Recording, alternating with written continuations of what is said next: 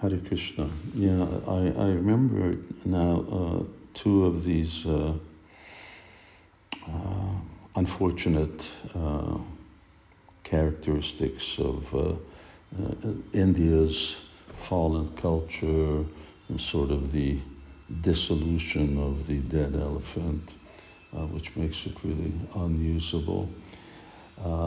and that was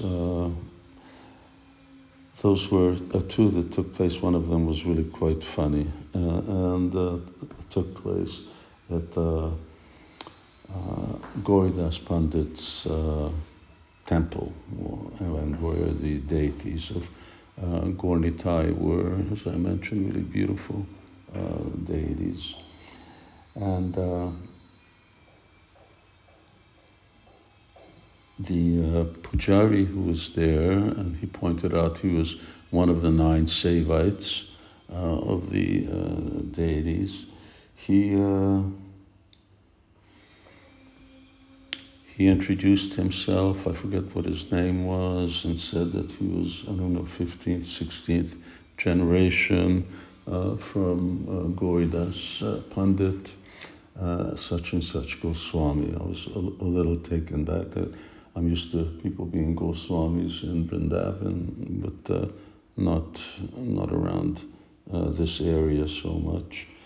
But anyway, there he uh, he was, uh, even though uh, Gauridas Pandit uh, didn't call himself a Goswami, uh, and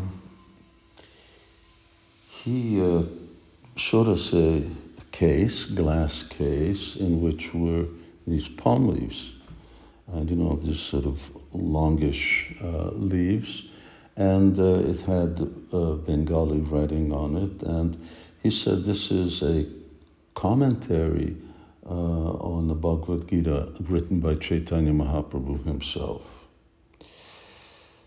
So it, it was it was in Bengali. I couldn't uh, really say what it said, but he said that there are 46 leaves. And so I did a quick math, and you know, 700 shlokas, 46 leaves, that makes uh, 15 shlokas per leaf. Uh, that's uh, that's really tight fit, uh, and you have to write really small uh, to get 15 shlokas on one leaf, and I doubt uh, doubt that there was uh, 14 shlokas on one leaf. Uh, what to speak of then a whole whole commentary. And whoever heard of Lord Chaitanya writing a commentary? We know that Lord Chaitanya only wrote one thing, and Srila Prabhupada, Bhaktivinoda Thakur, others have repeated that Shikshashtakam was the only thing that Lord Chaitanya wrote. So here again, people make make up things uh, uh, just in order to collect uh, uh, money. Uh, maybe maybe it was Lord Chaitanya's having copied the Bhagavad Gita, but commentary, not a commentary that was any more than the verses themselves.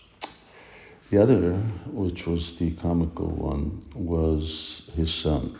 Now, his son was about 14, 15 years old, and uh, he was there with this big, thick Brahmin thread, and he introduced him also as a Goswami. So I said, "Well, you're also a Goswami," and now we're we're standing right behind. Uh, we're standing on. I'm below. He's behind the glass case, and this is uh, just right near the entrance to the uh, deity room and to the altar. So uh, I said, So do you know Bhagavad Gita? And he just sort of like looked at me. I said, do you know, do you know verses of Bhagavad Gita? Dharma Kshetra, Kurukshetra, you know, most Brahmins in India know Bhagavad Gita off my heart. And he just like looked there. And it was just like on a stage performance, all of a sudden he just made one step to my right and disappeared uh, off the off the altar. He was obviously embarrassed. Obviously, he didn't know Bhagavad Gita. He's there uh, trying to convince people of Lord Chaitanya's Bhagavad Gita commentary, and he himself doesn't know what the Bhagavad Gita is. Uh, a 15 year old uh, so called Brahmin. So that's the sad story of the uh, decline uh, of uh, India's culture. Hare Krishna.